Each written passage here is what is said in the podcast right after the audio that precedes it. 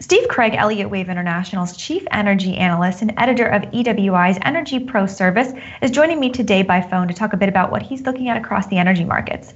So, Steve, with Syria back on the front burner, oil volatility seems to have picked up, and you've been in the energy markets for decades. So, in your view, is there any consistency to how oil reacts to the Middle East specifically? Hi, Alex. Yeah, it's quite common to see markets react to news, particularly anything attached to the Middle East.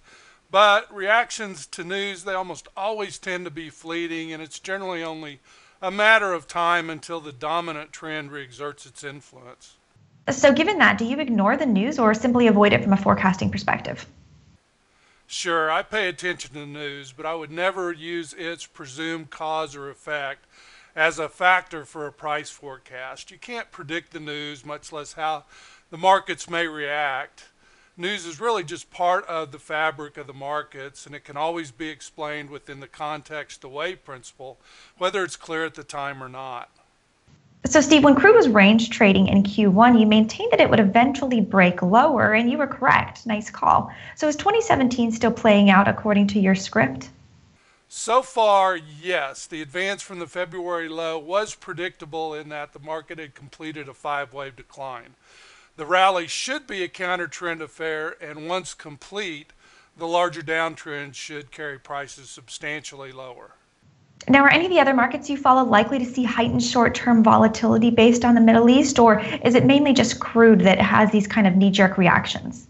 Well, crude is almost always the driver, and the products tend to follow, although it's not necessarily in lockstep.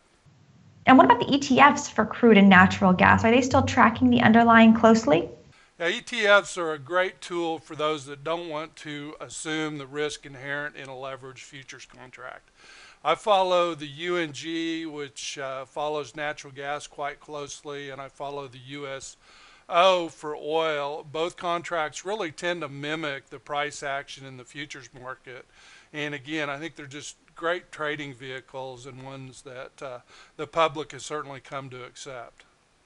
Steve, thanks for talking today and offering this preview with Elliott Wave International hosting its popular Pro Service Open House, offering free forecasts for over 50 markets. It's been great to get a little insight into the energy markets you cover.